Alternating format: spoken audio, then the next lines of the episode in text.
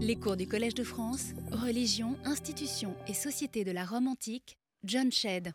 Bon, mesdames, messieurs, chers amis, dans le traitement de deux dossiers mythologiques que je n'ai pas pu traiter au moment de la sortie du volume La Tortue et la Lyre, nous avons vu le premier sur les mythes relatifs à la fondation du temple capitolin, où l'essentiel tourne, vous vous rappelez, autour de l'étymologie du nom Capitole, qui est fondé chez les Romains surtout sur caput, la tête, avec d'autres éléments. L'un d'entre vous m'a rappelé que les fouilles récentes sous l'énorme plateforme archaïque du temple euh, capitolin, les archéologues ont pu établir que les ouvriers romains faisant ces travaux de, préparation avaient découvert euh, une tombe. Euh, est-ce là l'origine du mythe? Peut-être. La tombe a pu devenir une tête et lancer la légende ou essayer ou être intégrée dans la légende.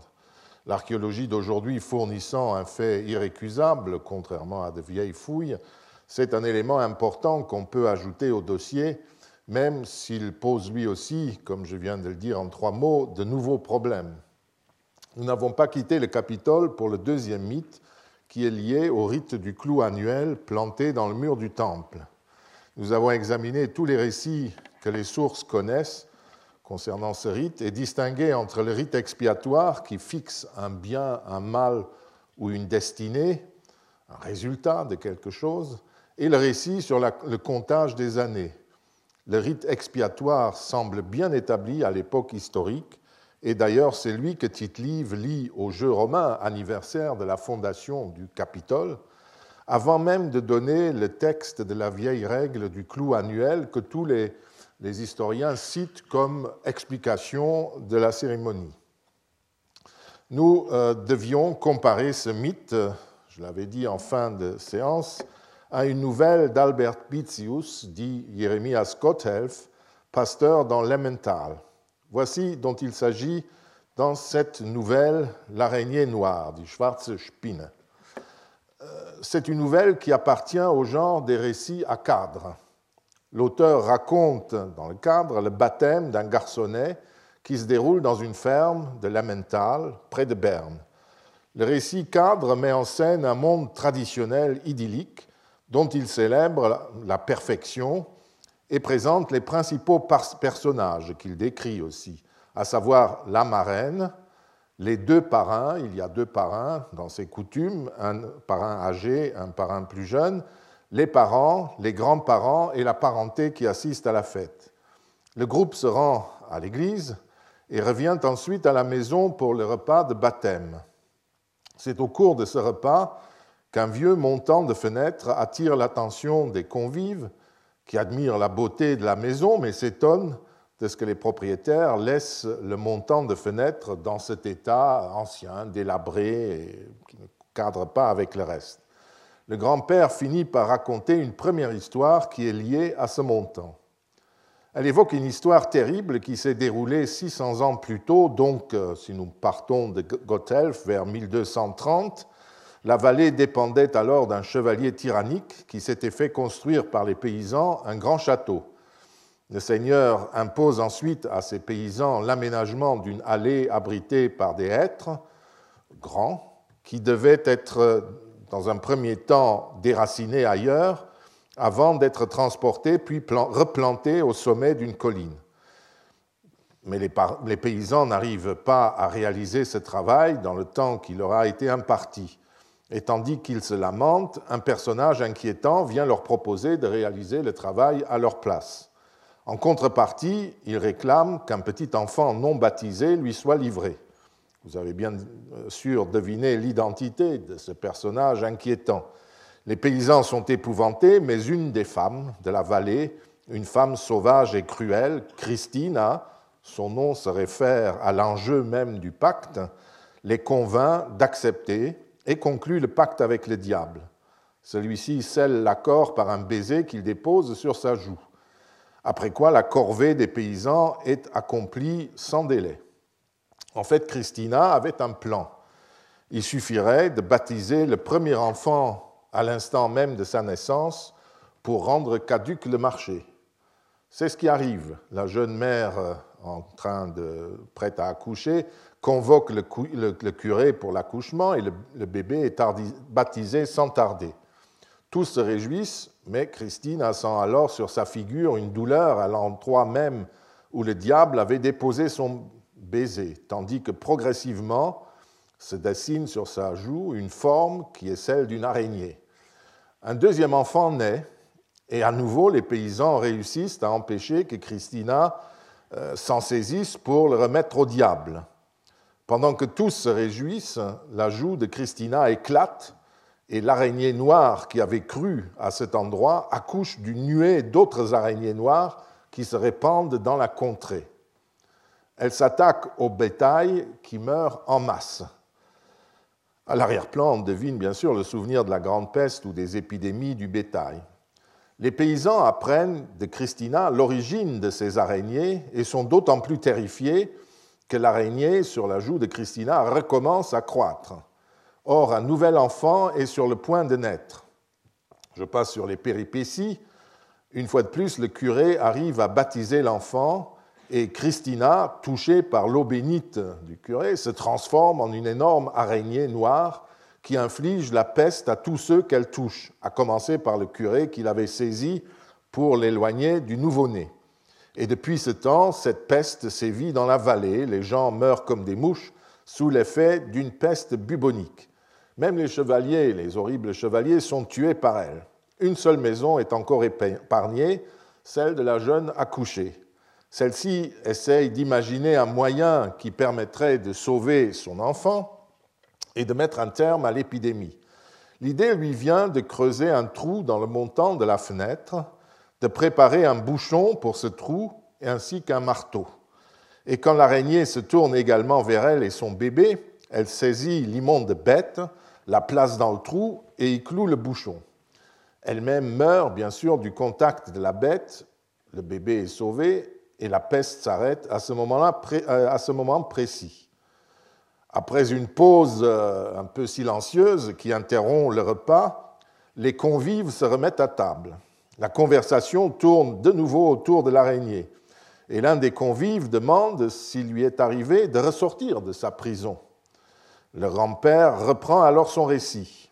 Une fois finie la première épidémie, la paix était revenue dans la vallée et les fermes avaient acquis une certaine aisance. 300 ans plus tard, les propriétaires de la ferme dans laquelle se trouvait le montant euh, de fenêtres avec l'araignée finirent par être progressivement envahis par la même arrogance et le même désir de luxe que tous les autres paysans de la vallée, et ils firent construire une nouvelle maison.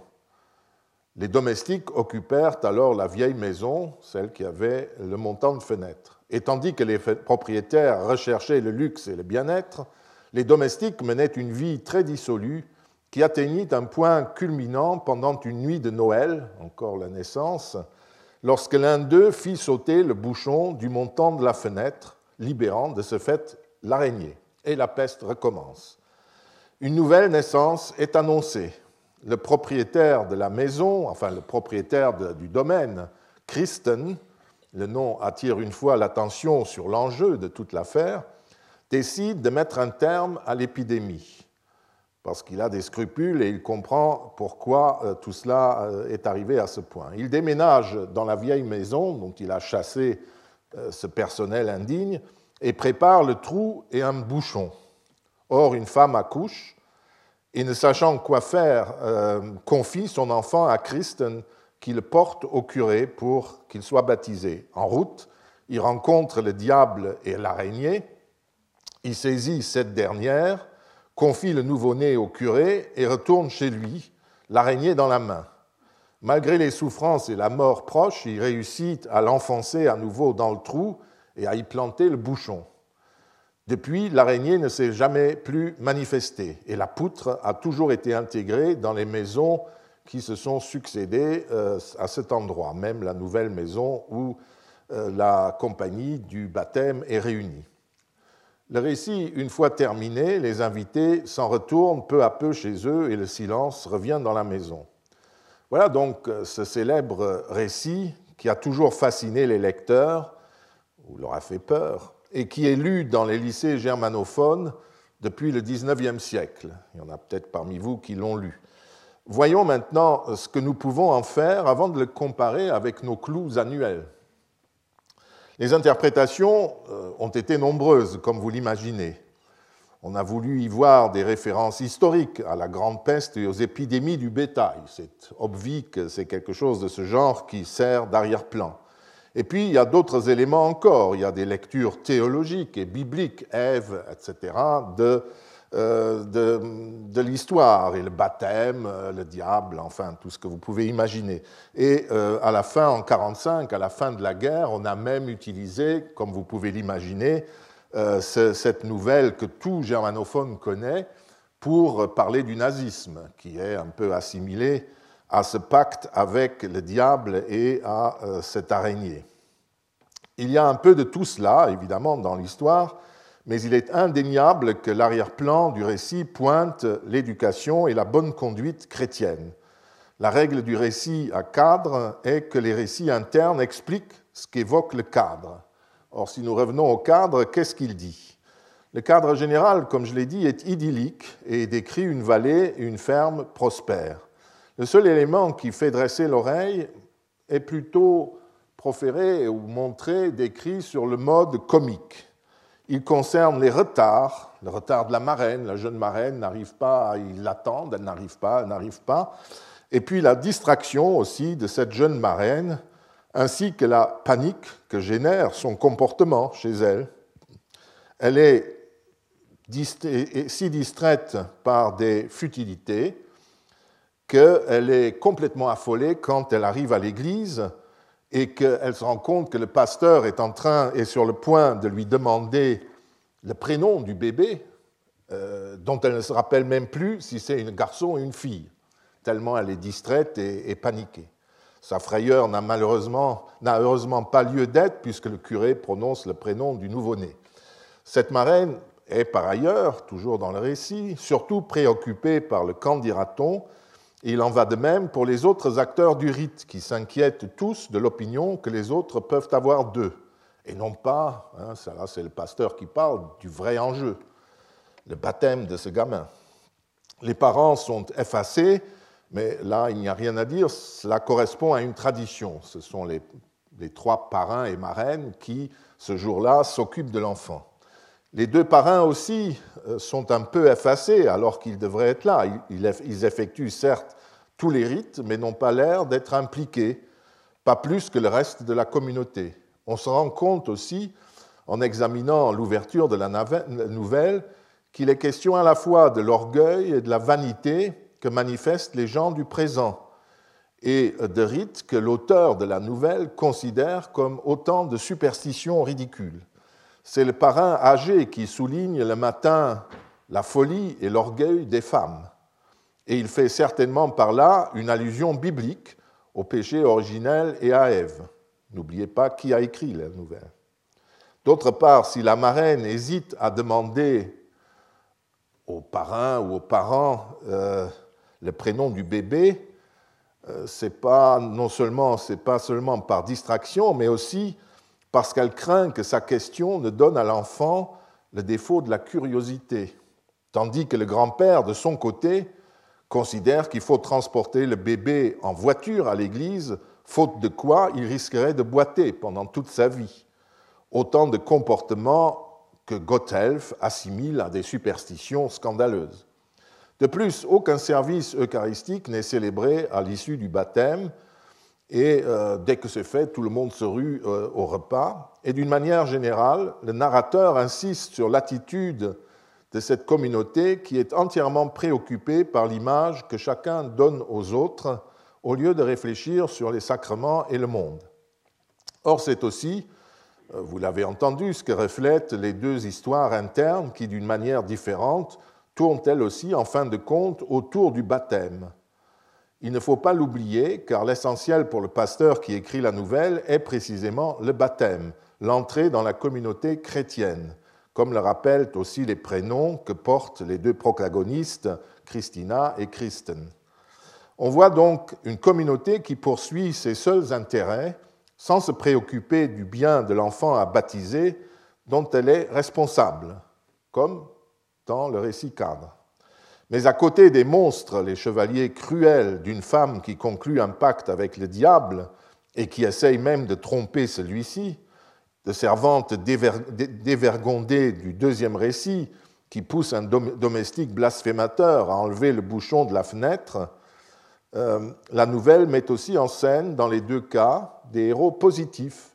La jeune mère assistée par le curé dans le premier récit, le propriétaire de la ferme dans le second. Et ces héros se sacrifient pour le bien du nourrisson et pour celui de la communauté entière. Tout le monde est, somme toute, coupable, même si dans la société conservatrice du pays bernois, la responsabilité principale semble échoir à la femme corruptrice véhiculée par le modèle biblique. On a d'ailleurs essayé de, soit d'expliquer tout en ces termes-là, et euh, depuis euh, une quarantaine d'années d'insister sur le caractère sexiste et antiféministe de M. Bitzius et de sa nouvelle. Euh, tout cela me semble un peu exagéré parce que l'écrivain insiste en permanence sur le caractère collectif de la responsabilité qui est à l'origine de ces catastrophes, en mettant en scène des acteurs dont les actions se répondent. Et j'ai moi-même redécouvert cela parce que j'avais des souvenirs de lycée de tout cela. Et j'ai vu que c'est vraiment euh, comme cela, en me rappelant vaguement le récit. Oui, quand quelqu'un me dit bah, c'est un texte typiquement machiste, antiféministe, etc., oui, pourquoi pas. Mais quand j'ai lu, euh, ce n'est absolument pas cela. On, ne peut pas l'interpréter en ce sens. Euh, c'est une responsabilité collective. La première fois, certes, c'est une femme, Christina, qui est à l'origine de, tout le mal, de la peste. Euh, mais il y a aussi la, collectivité qui l'a laissé faire et qui, en gros, s'est retranchée derrière elle en pensant avoir son avantage ainsi. Mais dans la première affaire, c'est aussi une autre femme qui met un terme et qui se sacrifie pour tous. La deuxième fois, ce sont certes des servantes dévergondées qui pousse les hommes à blasphémer et à mal se conduire, mais c'est un homme qui commet euh, l'irréparable en retirant le bouchon, et pas une femme. Et c'est aussi un autre homme, Christen, qui se sacrifie pour tous. Autrement dit, les femmes ne sont pas seules en cause, et c'est exagérer euh, les choses que de le prétendre. Mais l'histoire de l'araignée et du mal qu'elle incarne ne s'arrête pas là. Le grand-père qui raconte ces histoires trouve normal qu'il y ait dans sa ferme un semblable montant de fenêtres, d'où s'échappe comme un bourdonnement chaque fois qu'on est assailli par de mauvaises pensées. Et la communauté qui est construite, instruite par ces terribles histoires apprend la leçon, euh, la leçon suivante, que ce n'est pas en négociant ni en rusant avec le mal, mais en le refusant catégoriquement que l'on évite pareille catastrophe. Ce sont notamment l'orgueil et l'arrogance qu'il faut éviter en étant toujours conscient de la présence du mal qu'il véhicule. Nous n'allons pas entrer davantage dans les détails de la nouvelle et des possibilités de son interprétation. Ce n'est pas notre objectif ici. Il s'agit bien plutôt de voir ce qu'une histoire comme celle-ci, celle de l'araignée noire, et celle de nos clous expiatoires peuvent avoir en commun qu'il y ait quelque chose en commun, un passage de la nouvelle le prouve sans aucun, euh, sans aucun doute.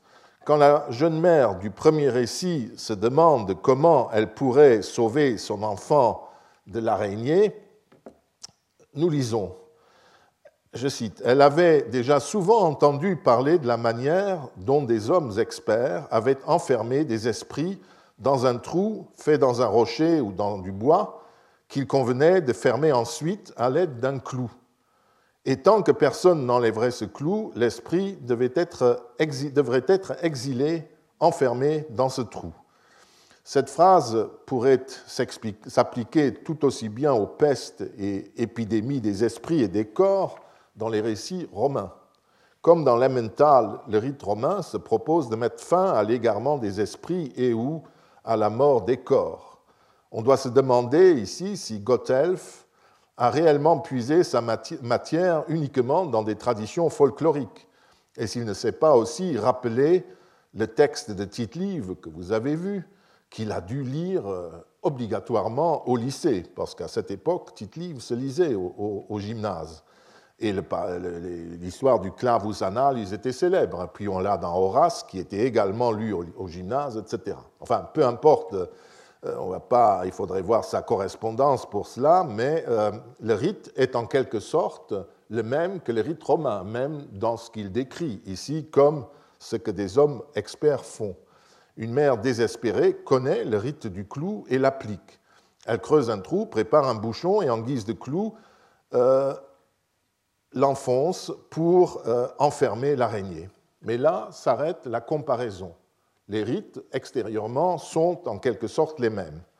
Le plus important n'est pas le fait qu'à Rome, il ne soit pas question du salut de l'âme des nouveau-nés, mais du salut de tous, comme c'est d'ailleurs aussi le cas en fin de, compte chez Gottelf. On comprend aisément que dans la société chrétienne, et surtout sous la plume d'un pasteur qui tente d'éduquer le peuple, le thème tourne autour de la vie éternelle. Ce n'est pas non plus, parce que c'est ça le salut de tout le monde. Chez les Romains, c'est une autre notion du salut.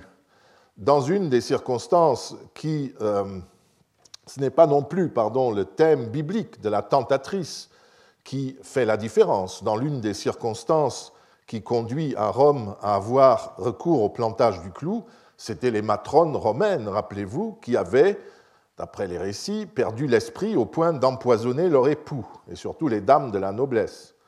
Les Romains étaient donc capables d'inventer à leur manière une crise suscitée par l'égarement des femmes, de même que leurs mythes connaissent des femmes qui avaient sauvé la communauté quand des hommes en étaient incapables. Euh, je prends un exemple du mauvais, euh, d'une mauvaise conduite féminine. Prenez la Tarpeia du mythe, qui est, selon les cas, une femme amoureuse du roi sabin Titus Tacius, ou bien une femme cupide qui trahit Rome contre une promesse de mariage, ou alors euh, demande aux sabins qui assiégeaient Rome de leur donner, je cite Tite-Livre, ce qu'ils portaient à leur bras gauche. Et euh, quand elle laisse entrer les Sabins dans la forteresse, les Sabins euh, le lui donnent en l'exécutant, en fait, puisqu'ils lui jettent ce qu'ils portent au bras gauche, à savoir leur bouclier, au point de l'écraser, quand toute l'armée jette son bouclier sur elle. Ce modèle n'a rien de religieux, cependant, et n'a rien à voir avec euh, la figure de Christina, de même que les matrones romaines n'ont rien à voir avec elle. L'essentiel est que les Romains décident collectivement d'utiliser ce moyen pour mettre un terme à une peste ou à une épidémie. Une fois le dictateur élu à cet effet, euh, que le dictateur élu à cet effet a accompli ce qu'on attendait de lui, il démissionne d'ailleurs. L'affaire s'arrête là. Le problème, une fois résolu, les clous peuvent par ailleurs être utilisés à d'autres fins, par exemple pour euh, faire de la chronologie d'après Tite-Livre toujours. L'une des interprétations, celle qui est liée aux catastrophes de 363 avant Jésus-Christ, laisse entendre que les Romains répétaient cette cérémonie tous les ans. Ce serait donc une façon de commémorer tous les ans la fin de l'épidémie. Mais comme nous l'avons vu, il peut s'agir ici de confusion avec une autre manière d'envisager l'enclouage qui pourrait être répétés annuellement ou après des périodes plus longues pour fixer en quelque sorte la destinée favorable. Le fait est que l'événement auquel le rite a mis une fin est terminé une fois pour toutes, euh, et c'est cela qui est important chez les Romains. C'est terminé, le clou, en quelque sorte, fixe cette bonne fin. Euh, alors que euh, dans l'autre, la réflexion autour du, mal, la réflexion romaine autour du mal encloué et de sa présence pérenne n'existe pas. Il n'y a pas de réflexion romaine semblable à celle que développe la nouvelle. Ce type de représentation nécessite l'existence d'un monde régi par le bien et le mal, par Dieu et par le diable. À l'époque romaine, on n'en était pas là. Les dieux sont utilisés, ou plutôt leurs temples, servent de lieu d'enclouage pour garder la mémoire du fait, comme peuvent aussi être des, trous de charpente. Vous l'avez vu dans les proverbes ou dans les expressions que je vous ai montrées. Et je pourrais euh, et, les, temples servent notamment de lieu pour garder la mémoire de l'événement, mémoire collective. Et je pourrais compléter Tite-Livre en rappelant que Minerve n'est pas seulement l'inventrice du nombre, comme il dit, et c'est pour cela que pour compter les années qu'on aurait mis les clous de son côté, mais elle est surtout celle qui conserve la mémoire. Même son nom signifie je me rappelle, théoriquement, enfin, d'après les étymologies. Et, et c'est tout ce que sont ces clous à Rome, des mémoires, pas des lieux où le mal est ancré et peut encore être libéré. Les dieux puissants, Jupiter et Minerve, et puis Mars Ultor, dans le récit de, concernant Auguste, cette restauration augustéenne, où les censeurs, après avoir recensé le peuple romain et constaté qu'il est dans le même état, encore meilleur que cinq ans plus tôt, ils enfoncent un clou dans le temple de Mars vengeur, eh bien, euh, ils garantissent, les dieux garantissent simplement la pérennité de l'événement signifié par le clou. Ce qui est aussi très différent, c'est le contexte moral et chrétien dans lequel se place l'apparition du mal. C'est le mal lui-même qui envahit le monde après qu'une faute particulièrement grave a été accomplie. Et cette faute, je l'ai déjà dit, ne concerne pas la vie terrestre de la communauté, elle met en cause la possibilité de la survie dans l'au-delà d'un de ses membres. À Rome, pour une raison donnée, c'est tel ou tel dieu qui a été blessé, peut-être, par une infraction commise contre les règles ou par une insulte humaine et qui envoie une peste pour se venger.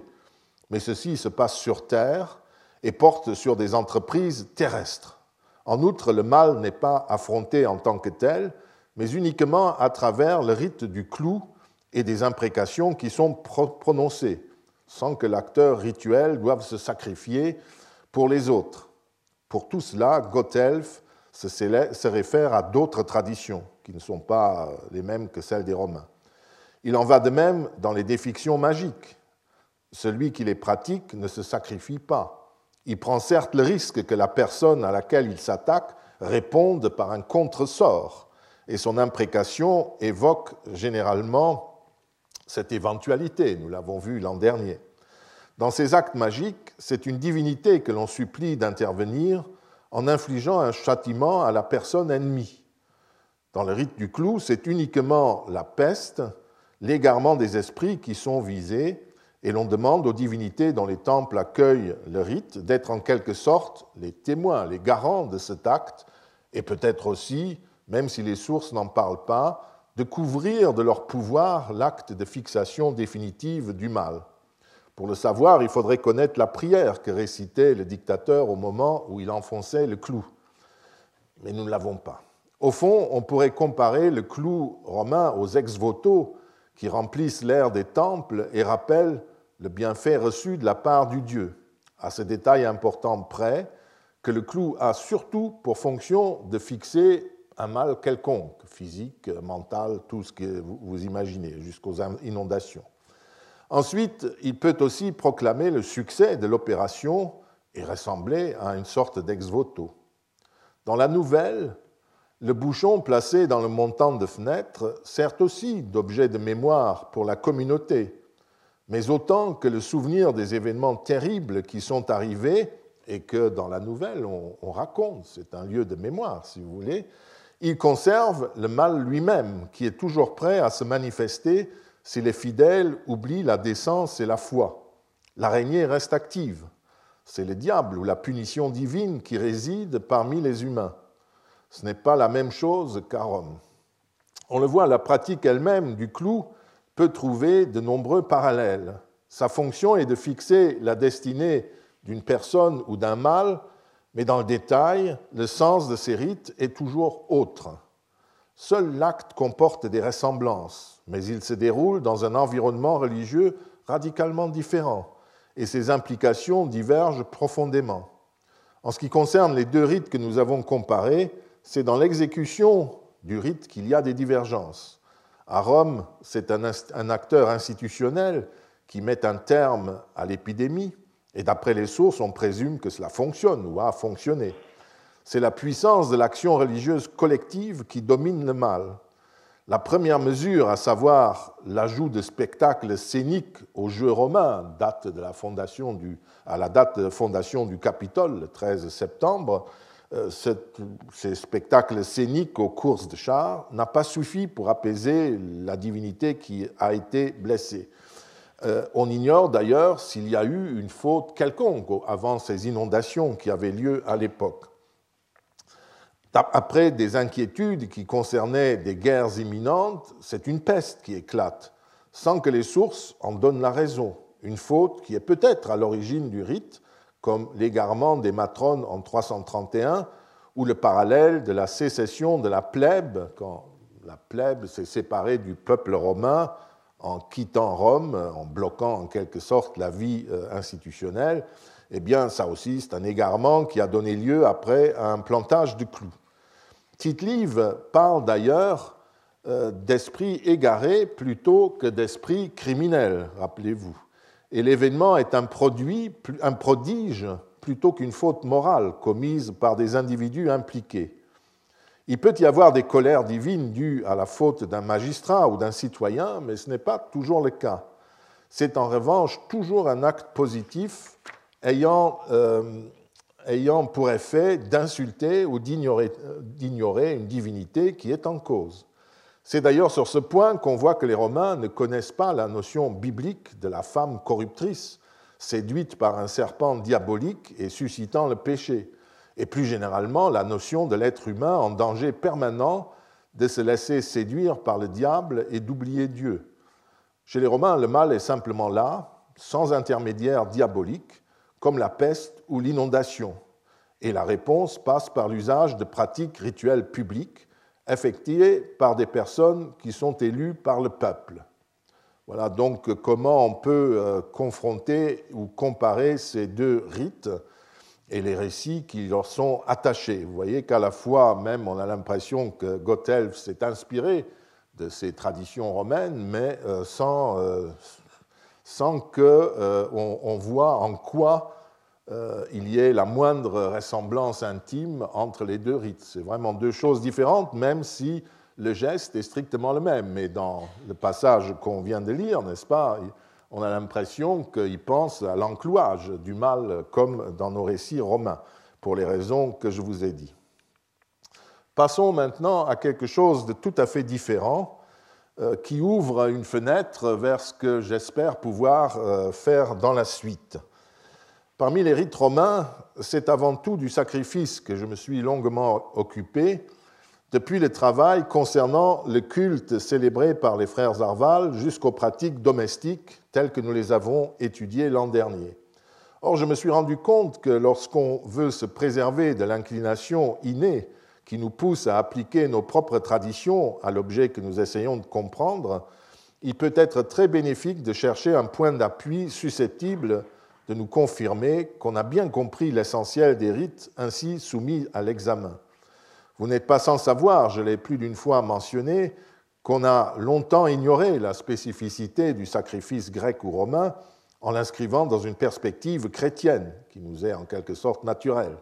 Et quand on n'arrivait pas à concilier les descriptions rituelles telles que nous les livrent les sources et le référent préalablement choisi, on décidait que ces rites euh, n'étaient pas euh, des survivances du passé, des survivances n'étaient que des survivances du passé, des survivances désormais décadentes, incomprises et vides. Mon intention n'est pas de revenir sur cet aspect, au demeurant bien connu, et je me contenterai de rappeler que les premières enquêtes réellement novatrices qui ont été menées sur le sacrifice sont données, euh, dues au groupe animé par Jean-Pierre Vernant et Marcel Détienne dans les années, la fin des années 70, lequel groupe avait entrepris de traquer le sens des rites, de ces rites à la fois dans les textes et sur les images grecques surtout, et il avait choisi comme référence le comparatisme mené avec l'Inde védique et d'autres civilisations sacrificielles comme l'Afrique contemporaine. J'essayais pour ma part d'y ajouter le cas très proche des rites grecs, des, des rites sacrificiels romains. Nos recherches d'antiquisants souffrent toutefois d'une tare importante. Elles ne peuvent pas être expérimentales. Nous pouvons certes exercer notre empirisme sur les sources dont nous disposons, pour les améliorer, les compléter et disposer ainsi de données plus exactes et plus, plus, plus larges. Mais nous ne pouvons pas observer les rites sacrificiels. Les procès-verbaux des arvales ou des jeux séculaires, que vous connaissez, nous offrent une matière extraordinaire, mais les descriptions linéaires des rites qu'ils contiennent restent malheureusement encore trop laconiques. Les représentations figurées de scènes sacrificielles nous en apprennent elles aussi beaucoup, mais elles ne peuvent, elles non plus, remplacer l'observation directe. Pour nous accabler davantage encore, les Romains ne nous ont laissé que de brèves interprétations des rites qu'ils célébraient. Il y avait certainement des traités qui réunissaient la jurisprudence en droit sacré sur les problèmes qui pouvaient se poser pendant les sacrifices ou qui contenaient des informations essentielles pour vérifier la validité de nos interprétations, de nos reconstructions. Mais malheureusement, tous ces documents ont péri avec la religion ancestrale quand le monde s'est lentement christianisé et qu'on n'en avait plus besoin. De ce fait, les réflexions conservées dans les textes de l'Inde védique ou encore les analyses de sacrifices africains actuels, tels que les conduisent les anthropologues, sont extrêmement utiles. Je me suis trouvé confronté à une expérience du même type mais très différente, lors d'une visite en Chine. J'ai d'abord été régulièrement confronté lors de mes visites dans les temples de Pékin à des mises en scène de banquets sacrificiels comparables au lectisterne. Quand vous voyez euh, un chop comme ça, répété euh, sur une table devant des divinités, euh, vous êtes bouche bée. Et je me suis trouvé tout aussi régulièrement, encore plus surpris, en face de boîtes placées devant des divinités et qui contenaient euh, trois bêtes de ce qu'on appelle, enfin trois, oui, des bêtes entières représentées, qu'on appelle à Rome des victimes suovetoriles, un porc, un taureau et un bélier. Je leur donne le sexe qu'ils ont à Rome. Et là aussi, il y a des discussions qu'il faudrait faire. Et euh, il y en a beaucoup. Donc là, c'est dans une nécropole impériale. Au Temple du Ciel, vous avez les mêmes boîtes avec des victimes. Euh, vous avez, euh, voilà, encore des, boîtes avec ces victimes. dans le Temple des empereurs à Pékin, vous avez nos trois amis avec même une faveur rouge, qui sont très jolies. et vous voyez, c'est exactement, euh, en gros, la même chose que nos suovétoriles, là, sur une fresque, sur un bas-relief du Forum romain, et qui sont représentés ensemble de cette manière-là. Avant de, de, regarder ce que nous savons de ces sacrifices, je voudrais dire quelques mots sur la question du comparatisme à partir de l'exemple que, fournissent ces suovétoriles dont je vous ai déjà entretenu souvent et qui sont très proches de, ce que l'on voit dans ces boîtes et ces sacrifices chinois.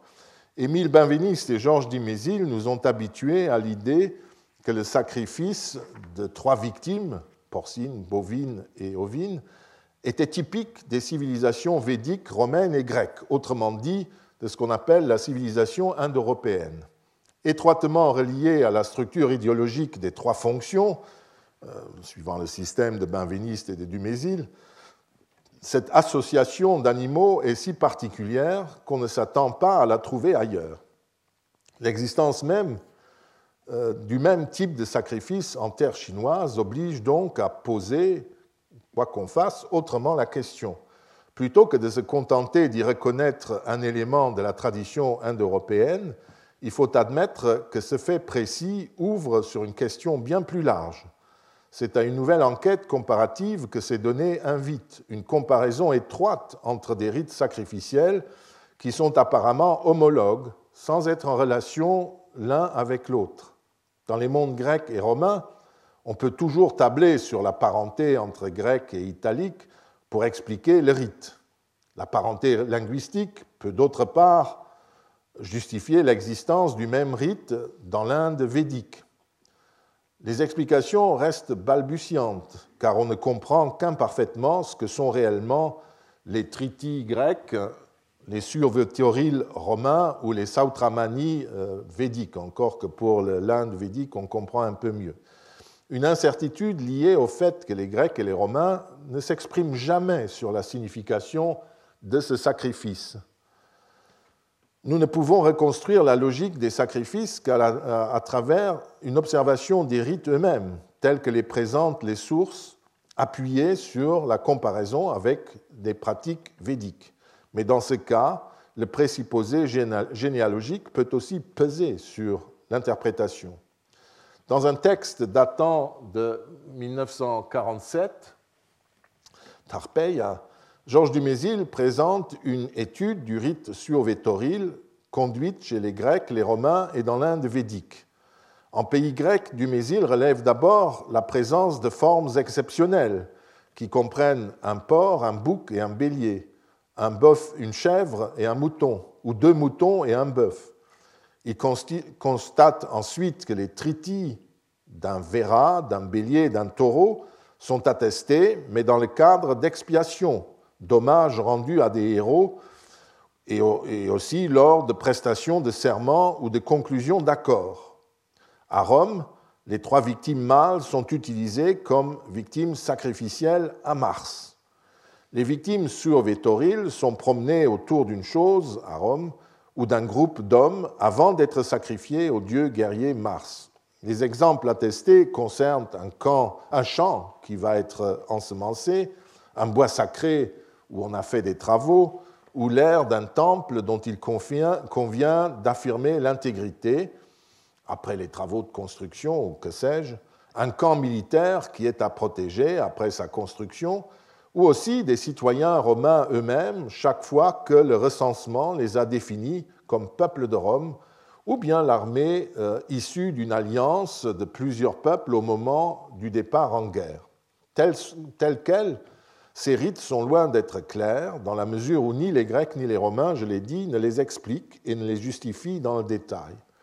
Dumézil construit son interprétation en s'appuyant sur le sacrifice des trois victimes Sautramani en Inde, euh, et euh, Sautramani, euh, les trois victimes sont offertes à Indra, telles que, enfin, qu'on peut le lire dans les textes védiques. Il commence, du Mésil, par éliminer un problème dû au fait qu'en Inde, le bouc remplace le porc, parce que cet animal n'y est pas utilisé comme victime sacrificielle. Dumézil note que les trois animaux en question sont les derniers sur la liste canonique des victimes sacrificielles possibles qui comprend également l'homme et le cheval. D'après les livres rituels védiques, la variété commune du Sautramani a pour euh, objectif la médication et la purification. Et Dumézil écrit euh, Elle débarrasse, cette purification, le sacrifiant de tout ennemi qui a pris son énergie, délivre de tout péché, et elle guérit de l'épuisement matériel et mystique où un sacrifice précédemment accompli a mis inévitablement le sacrifiant. Donc c'est lié à d'autres cérémonies sacrificielles. La démonstration de Dumézil est en fait marquée par le sens que les latinistes donnaient à l'époque au terme latin lustratio ou lustrum, qui sert de cadre à la célébration du sacrifice de Suovetoril. Comme c'est encore autant, euh, souvent le cas de nos jours, on en a parlé aussi ici, on traduisait alors ce terme par purification. D'où l'utilisation de la guérison et de la médication védique pour expliquer les rites romains, alors que les contextes sont quand même très différents. D'un côté, un sacrifiant qui est affaibli par euh, un sacrifice qui est toujours une activité assez lourde dans l'Inde védique, et à Rome, où on constitue des ensembles après les avoir nettoyés, construits ou définis. Quand même des choses très différentes. Or, euh, Bon, vous le savez que les termes lustrum et lustratio se réfèrent à la procession de victimes autour d'une chose et ou d'un groupe humain pour le définir et inviter Mars à le défendre, pas pour le purifier ou le guérir. C'est donc un rite d'agrégation et de défense qu'il c'est d'un rite d'agrégation et de défense qu'il convient de parler. La procession, et c'est le sens premier de lustrum, euh, définit la chose ou le groupe et appelle le dieu Mars sur les limites ainsi tracées par la circumambulation sur le groupe ou l'espace ainsi défini pour les défendre contre toute agression. D'ailleurs, c'est ainsi que plus tard, dans euh, la religion euh, romaine archaïque, euh, Dumézil explique l'intervention de Mars dans la lustratio du champ de, Caton, c'est dans le De Agricultura de Caton.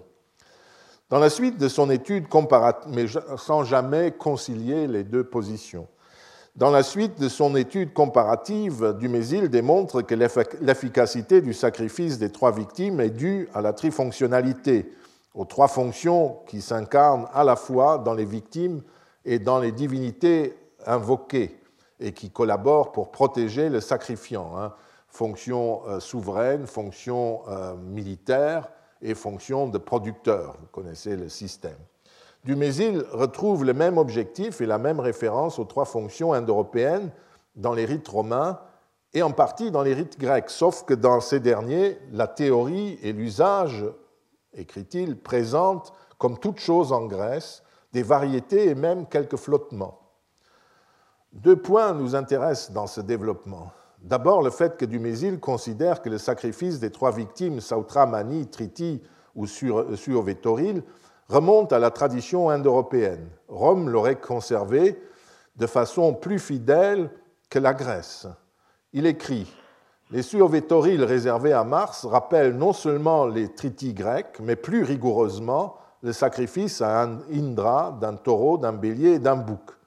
Comme les rites du sacrifice en général le prouvaient, Rome euh, serait resté très proche de la tradition indo-européenne, beaucoup plus que la Grèce. Et Dumézil de conclure. Euh, euh, bref, pas plus euh, que dans leur panthéon, les premiers colons du Palatin, de l'Esquilin et du Quirinal n'ont eu à inventer le gros de leurs pratiques. Ils en avaient hérité la tradition et le reste s'est fait jusqu'aux larges emprunts étrusques et grecs dans la ligne de cette tradition. Or, Dumézil me semble éliminer un peu rapidement les différences.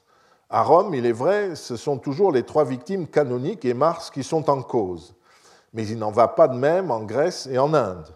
On peut considérer qu'en Inde, le porc est remplacé par le bouc, éventuellement.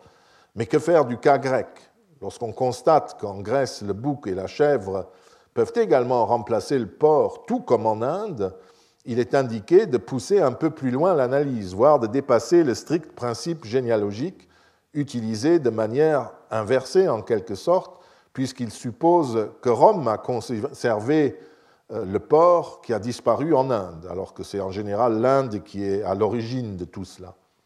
D'autant plus qu'il ne peut être question, en bonne méthode, d'éliminer les tritis liés au serment de la liste des rites utilisés pour construire l'objet à comparer aux faits romains et védiques. On, conçoit que les rites du serment judiciaire où on l'utilise en Grèce, est pu gêner du mésil, puisqu'il contredisait le principe de la médication et de la guérison, dans la mesure où le sacrifice servait de cadre à une exécration, une malédiction du sacrifiant et de sa famille, malédiction euh, conditionnelle. Hein. Conformément aux règles du comparatisme progressivement définies par Dumézil lui-même, il faudrait toutefois que la comparaison soit complète et ne laisse pas de reste. Or, lui, il en reste, laisse, et notamment en Grèce. Or, discréditer un rite parfaitement bien attesté en se contentant de renvoyer à l'abandon supposé précoce par la Grèce de l'idéologie indo-européenne est un procédé un peu douteux. La Grèce a toujours résisté à Dumézil, comme ceux qui l'ont lu le savent, et il est resté jusqu'à sa mort très intrigué par cette résistance. Dans ce cas précis, la résistance est toutefois moins due à la matière grecque qu'au contresens que Dumézil faisait en 47 sur les termes lustrum et lustratio tels qu'il était communément pratiqué à cette époque, à l'époque où il rédigeait Tarpeia. Ce contresens invitait à se référer à l'interprétation vidique du rite sans avoir, sans, sans avoir à insister sur les autres traditions. D'un côté comme de l'autre de l'ère indo-européenne, il s'agissait d'une purification et d'une médication. Or, il n'est pas possible d'évacuer d'emblée les Grecs par la comparaison au prétexte qu'ils ont cessé très tôt de penser le monde, la société divine et même humaine selon la hiérarchie des trois fonctions primitives. C'était une citation de Dumézil. La plupart des attestations des tritis correspondent au rite romain et donc à la constitution de groupes définis et protégés. Le rite du serment n'entre-t-il pas dans cette catégorie? Ne peut-on envisager que le rite renvoie au démembrement, à la désarticulation qui menace le parjure, le sacrifice des trois victimes, ayant alors l'effet contraire de celui qui est reconnu au triti ordinaire, lesquels définissent l'intégrité de l'officiant Enfin, ne faut-il pas envisager un parallèle entre les sacrifices grecs sans porc et les sautramanies pédiques sans porc Ce dossier recèle donc un certain nombre de difficultés liées à l'avancement qui était celui des études à l'époque de sa rédaction. N'y a-t-il pas d'autres problèmes? L'opportunité de dépasser les analyses de 1947 euh, semble s'offrir lorsqu'on constate l'existence d'un sacrifice du même type au-delà des limites supposées du monde indo-européen. Ce type de rite existait en effet en Chine, où il portait le nom de Tai Lao. Grâce à des, aux sources chinoises, il est possible de suivre l'évolution de ce rite au du XIe au IIIe siècle avant Jésus-Christ et de constater ce faisant que le groupe des trois victimes ne, se constitue que progressivement. Il peut y avoir des sacrifices de deux victimes, même si à partir des Shang postérieurs, 1300 environ à 1050 avant Jésus-Christ, le groupe bovin, ovin, porcin est prépondérant. Et ces célébrations ne s'arrêtaient pas au XIe siècle. Entre 135 et 134 avant Jésus-Christ, l'empereur célébrait par exemple un de ses sacrifices en hommage à Taï, unité suprême, qui était le maître des cinq empereurs mythiques. Ce Tai Lao, grand sacrifice, qui durait sept jours et comprenait un bœuf, un porc et un mouton, euh, a été étudié notamment par Marianne Bujard dans euh, ce livre que vous pouvez euh, aisément trouver euh, dans les bibliothèques du collège ou ailleurs si cela vous intéresse. Ce sacrifice revient également dans le célèbre Mémoire sur les bienséances et les cérémonies, le Li Qi ou Li Ji, dans le cadre des sacrifices adressés au ciel. C'est un recueil de, coutumes, d'éléments rituels recueillis à l'époque euh, des Han et qui viennent en gros des, érudits confucéens et qui ont été réunis dans un fascicule, dans un livre qui a été publié par, euh, que vous pouvez même trouver sur le net, dans euh, la traduction de Séraphin Couvreur, et qui comporte beaucoup d'éléments sur la religion et les sacrifices est l'un des premiers passages. Et là, nous sommes à l'époque Han, donc entre le deuxième, enfin, les textes vont du quatrième avant Jésus-Christ jusqu'après notre ère, et nous sommes à l'époque, en gros, de la République et de l'Empire romain. Au ciel, on n'immolait qu'un bœuf, un jeune taureau, lorsqu'on sacrifiait dans la campagne. Des règles comme cela. Au génie titulaire du territoire et des grains, on immolait trois victimes. Tiens, un bœuf, un bélier et un porc. Lorsque le Fils du ciel visitait un prince feudataire, le prince faisait tuer pour le repas un jeune taureau seulement. Lorsqu'un prince visitait le Fils du ciel, le Fils du ciel lui offrait en présent un bœuf, un bélier et un porc. Au plus digne, on offrait moins, ce qui montrait qu'on estimait la simplicité. On voit l'oreille de Confucius qui, pointe. Pour la même raison, euh, le Fils du ciel ne mangeait pas la chair d'une femelle pleine il ne l'offrait pas non plus au souverain roi. Suit la description d'une très grande complexité de la boucherie sacrificielle et des banquets. On constate que le Tai Lao, le grand sacrifice, fait partie d'une série de sacrifices et aussi qu'il peut être offert à un prince en visite chez l'empereur. Il s'agit donc d'une variante dans les différents repas qu'on peut offrir à quelqu'un immortel comme mortel. Si cette déduction est exacte, on trouve des comportements analogues à ceux que l'on trouve à Rome. J'ai signalé il y a longtemps ce texte de l'histoire auguste dans la vie d'Aurélien, où l'on ordonne à quelqu'un de faire donner un banquet public aux sénateurs et aux chevaliers romains avec deux grandes victimes et quatre petites. Il ne s'agit pas de Suovetoril aussi, mais deux grandes victimes et quatre petites. Il est vrai que le sacrifice se trouve généralement en relation avec un banquet ou une distribution de viande effectuée sous une modalité ou sous une autre. Mais le cas inverse, comme ici, c'est-à-dire l'existence d'un banquet organisé à l'aide de victimes sacrificielles et annoncé comme tel, est souvent beaucoup moins, est beaucoup moins attesté, c'est presque unique. Ce qui laisserait de penser en fait que tout banquet formel dépendait en fait d'un sacrifice. Or, le texte chinois, écrit quatre siècles plus tôt, semble-t-il, atteste l'existence du même type de comportement et prouve que dans une culture sacrificielle antique, quelle qu'elle soit, le lien entre sacrifice et banquet est tellement évident et nécessaire qu'il peut être mentionné de plusieurs manières, dans les deux sens, si vous voulez. Aussi bien en évoquant l'existence de banquets divins liés aux événements qui scandent la vie des mortels, lesquels banquettent ensuite dans un second temps, qu'en invoquant la présence de banquets humains qui présupposent implicitement l'existence de ce qui a dû nécessairement précéder, à savoir le banquet de la divinité. Par ailleurs, les sources contemporaines sur le sacrifice Jiao, qu'on peut traduire par sacrifice du ciel et qui est célébré à l'extérieur de Pékin dans le sanctuaire du ciel, comportent des descriptions de la procédure extrêmement complexe qui accompagne le traitement des victimes, leur partage et leur préparation à la fois pour la divinité et pour le banquet des mortels. Une fois de plus, je vous renvoie à Marianne Bujard. Il faudra un jour discuter de très près ces rites et s'en inspirer pour poser un certain nombre de questions aux données grecques et romaines. À lire ces pages, je ne peux euh, toutefois m'empêcher de penser que les rites sacrificiels romains, par exemple, étaient infiniment plus complexes que, ce que nous laisse entendre la majorité de nos sources, y compris ce que nous disent par exemple les protocoles du sacrifice à Deadia, que nous avons si souvent commentés et utilisés et qui constituent déjà un témoignage tout à fait extraordinaire de la complexité des rites sacrificiels romains. Mais ils sont aussi bien souvent frustrants dans la mesure où les résumés qui figurent dans ces comptes rendus sont bien entendu ce qu'ils doivent être, c'est-à-dire des descriptions sommaires des rites célébrés, qui nous privent donc largement de détails semblables à ceux que nous trouvons dans les descriptions et les commentaires de l'époque des Han, presque contemporains.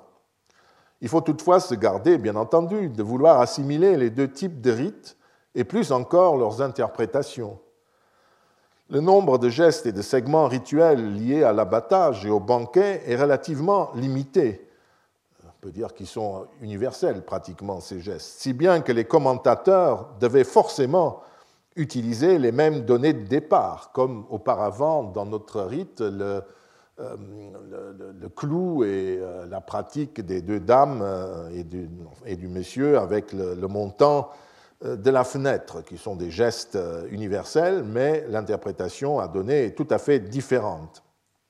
Rien ne dit que les commentaires aussi euh, que les, commentateurs donnent sont identiques partout et à, interpréter tel quel. Prenons un exemple. Dans le Liki de nouveau, on lit ceci. Le jour d'une offrande dans le temple des ancêtres, le prince conduisait la victime par une corde. Il était accompagné de son fils et suivi des ministres d'État et grands préfets rangés par ordre de dignité.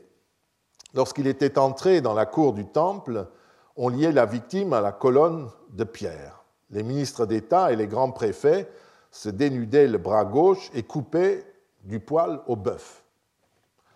Une remarque qui fait dresser tout de suite l'oreille à l'antiquisant, dans la mesure où lors d'une protusia, le sacrifice préliminaire des Grecs, et aussi dans le sacrifice romain selon le mode grec, rite ou graïco, on coupait des poils sur le front du bovin, entre les cornes, et l'on offrait dans la flamme ces poils ensuite dans la flamme du foyer. Malheureusement, nous ne disposons d'aucune explication. Voici deux exemples euh, qui sont séparés euh, presque mille ans dans, le, l'Iliade, d'une part, vous avez euh, ce sacrifice euh, qui, euh, on prélève quelques poils de la hure qu'on jette dans la flamme en invoquant tous les dieux, et puis en 204 après Jésus-Christ, ensuite avec le couteau, c'est l'empereur qui sacrifie, il coupa du poil de la tête de, du front même de l'animal. Les éléments fournis par le liquide pointent la différence. D'abord, on ne coupait point les poils sur le front, mais près de l'oreille de l'animal. Et les sages en donnent une toute autre explication. Les anciens n'en donnent aucune. Euh, c'est simplement comme cela. C'est, moi, je dirais, une offrande symbolique de l'animal. C'est un peu le verbe de l'offrande. Euh, comme l'immolation, où c'est le couteau promené sur le dos de l'animal qu'on a consacré qui symbolise l'offrande. C'est dans le, rite romain. Dans le liquide, euh, voici ce qu'on dit. D'abord, on coupe ça du côté des oreilles. Et on, explique, il choisissait ce poil près des oreilles et l'offrait euh, aux esprits, les priant de prêter une oreille attentive. Donc, euh, c'est tout à fait autre chose. Pour qui connaît les commentaires des rites formulés par les érudits grecs ou romains, ce type d'interprétation résonne également de manière familière. Le rite est interprété en fonction de son contexte, ou plus exactement en fonction de l'un des éléments du contexte, ce qui n'exclut pas du tout d'autres interprétations, et je ne serais pas étonné que ce même rite dans le Liki ou dans d'autres textes chinois soit interprété autrement. C'est la règle du, genre. Parce qu'il n'y a pas de révélation. Hein. C'est comme chez les Romains ou les Grecs. Terminons cette séquence car elle illustre la complexité des modes d'offrande. Je cite, avec un couteau dont le manche était terminé par une sonnette, euh, il dépeçait la victime, prenait du sang et la graisse qui enveloppait les intestins, les offrait, puis se retirait un peu. Ils offraient d'abord de la viande qui avait été plongée dans l'eau bouillante et était à moitié cuite. Ils offraient ensuite de la viande crue et s'en allaient je me trouve interpellé à nouveau par ces deux types, par ces deux temps dans le sacrifice qui composent cette offrande. L'offrande du sang et de la graisse qui enveloppait les intestins rappelle d'abord l'offrande de la graisse faite chez les Grecs, les splankna, lors des sacrifices. Quelques précisions seraient ici nécessaires. De quoi s'agit-il exactement? Des intestins ou des organes sanglants internes, comprenant aussi le cœur, le foie, etc., dont il est question dans d'autres passages. Si c'est le cas, nous aurions un parallélisme de plus avec le monde gréco-romain, où l'offrande première est celle-là, celle euh, des intestins ou de cette graisse qui enveloppe les organes euh, de vie, les organes vitaux. À Rome, ce sont même les organes vitaux qu'on offre. Et cette offrande dont on attend qu'elle brûle, on attend qu'elle brûle sur l'autel, où il y a une sorte de cuisine, n'est-ce pas, qui est faite, est complétée par une deuxième présentation de viande, cette fois-ci préparée de diverses manières. Et chez les Romains, par exemple, ça se passe ainsi. On, fait, on découpe les organes vitaux, on les fait bouillir pour les, grands animaux et euh, on les fait griller d'abord sur des broches pour les porcs, par exemple, ou les brebis. Et ensuite, une fois qu'ils sont cuits, on les euh, on les offre sur l'autel. Et une fois de plus, il y a des divinités, comme Mars par exemple, qui dans certaines cités romaines reçoivent de la viande à moitié crue. À Rome, la viande crue est très rare pour les divinités. Je n'en connais presque pas. Euh, et ensuite, après cela, euh, une partie de, de l'offrande sacrificielle est utilisée pour un deuxième type d'offrande, à Rome aussi qui se fait par exemple dans le temple sur une table. Donc encore une fois, des rites non pas identiques, mais euh, très différents finalement, qui nous sont pourtant familiers en tant que tels à travers le traitement diversifié des offrandes et qui se ressemblent. Mais revenons au Tailao. Il ne cessera en fait jamais d'être célébré D'abord, les Qin et les Ming les célébraient au XVIe siècle, XVIIe siècle, comme le montrent ces fameuses représentations des sacrifices. Euh, oui, bon, c'est ce que je vous, ai lu. Euh, qui sont euh, faits au Temple du ciel et au Temple de l'agriculture, qui sont au sud de la cité interdite. Et ces, sacrifices se célébraient lors des sacrifices sont représentés dans un célèbre document à l'occasion de sacrifices de l'empereur Yongtsen à l'hôtel de l'agriculture, qui se trouve euh, ici, hein, euh, temple de l'agriculture, euh, à côté du temple du ciel, toujours dans cette banlieue sud. Et vous avez donc le temple du ciel d'un côté, vous avez les boîtes sacrificielles, et voilà le fameux temple de l'agriculture, tel qu'une aquarelle le représente. Et du temple de l'agriculture et de ce fameux sacrifice à l'hôtel Xianong euh, de Yongtsen, euh, vous avez un rouleau de soie peinte dont une partie est conservée à Pékin, l'autre au musée Guimet. Je ne sais pas s'il est visible, mais les spécialistes peuvent de toute façon le voir. Et euh, vous avez, vous identifiez ici une scène sacrificielle et ici d'autres types de, cérémonies.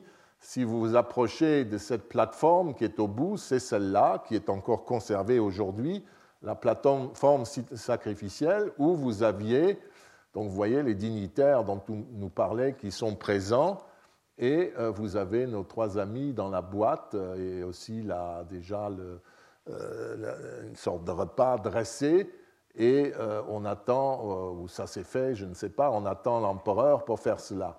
Et voilà, voilà comment ça se présente, et il faudrait étudier cela aussi dans le détail. Et au même endroit, on faisait un autre rite qui était un rite des premiers sillons, qui était, on était dans le temple de l'agriculture, l'empereur traçait le premier sillon.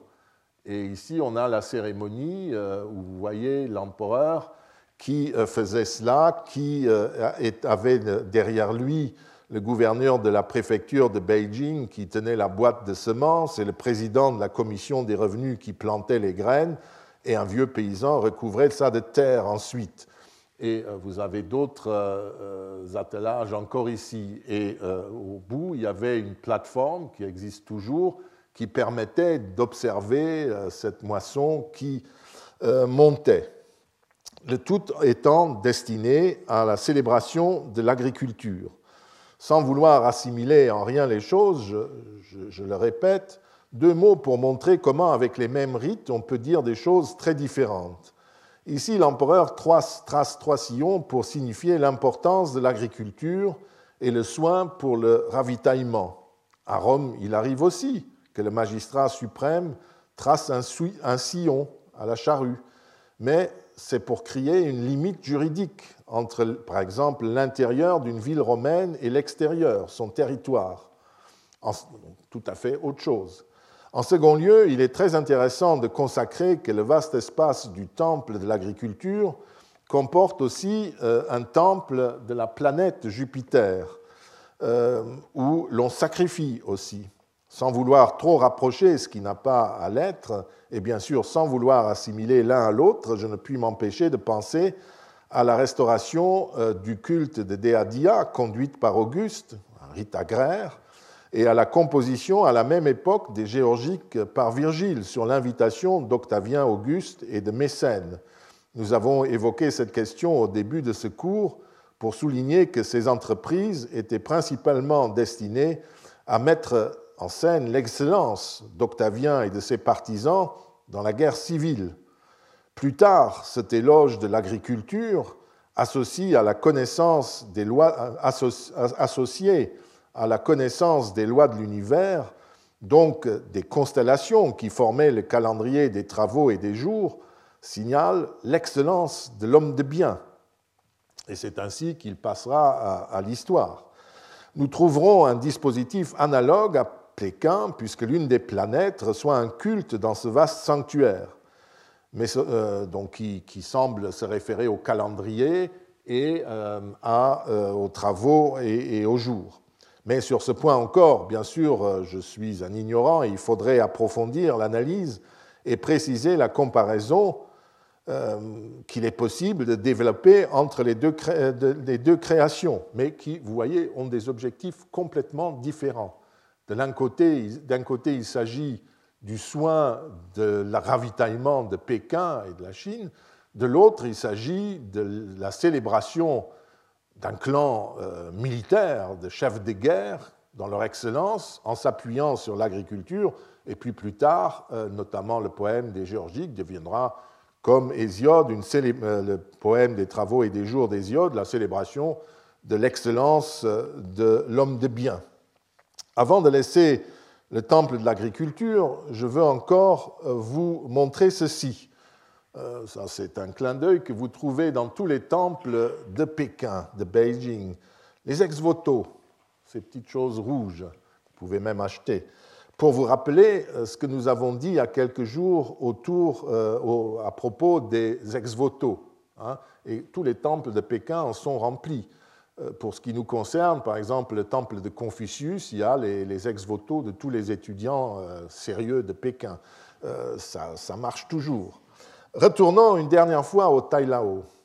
Voici aussi ce qu'on peut voir encore de nos jours, où la pratique du sacrifice Tailao a disparu.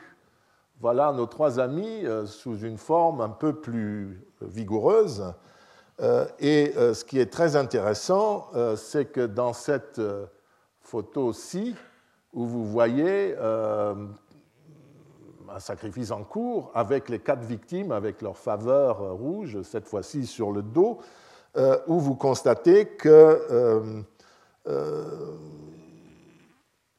le chien peut prendre la place d'une des victimes ou être ajouté à l'ensemble. Ici, vous en avez quatre. Ailleurs, le chien peut s'ajouter à telle ou telle victime.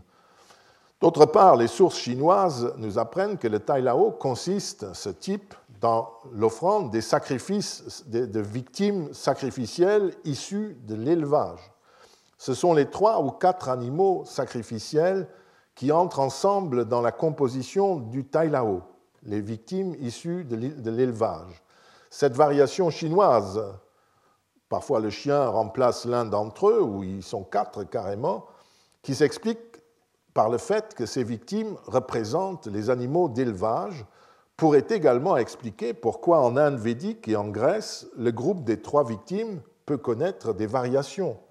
Dumézil a indubitablement été freiné par sa volonté de ne s'autoriser aucune facilité pour constituer ses dossiers comparatifs, et il a écarté de l'analyse tout élément qui ne prouvait pas une très forte homologie et surtout une parenté linguistique. Du point de vue méthodologique, ce souci à l'époque se comprend, mais force est de constater qu'aujourd'hui, on peut aller plus loin. Il ne faut toutefois pas se cacher que le dépassement du cadre comparatif très strict met en danger le paradigme indo-européen ou bien risque de le transformer.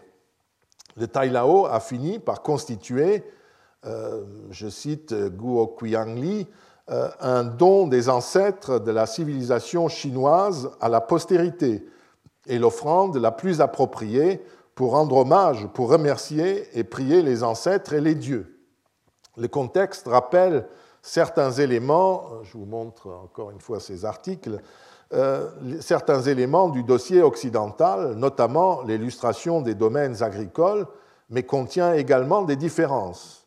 En Chine, ce sacrifice s'adresse aux ancêtres dynastiques, aux dieux du sol et de l'agriculture, ainsi qu'à la divinité nuptiale, et enfin plus généralement à tous les ancêtres culturels et historiques. À Rome, au contraire, le sacrifice des trois victimes, Suovetoril, ne concernait qu'un dieu, Mars. En pays grec, en revanche, euh, il concerne diverses divinités, dont des héros. En Inde, ce sont plusieurs divinités associées à Indra qui sont en cause.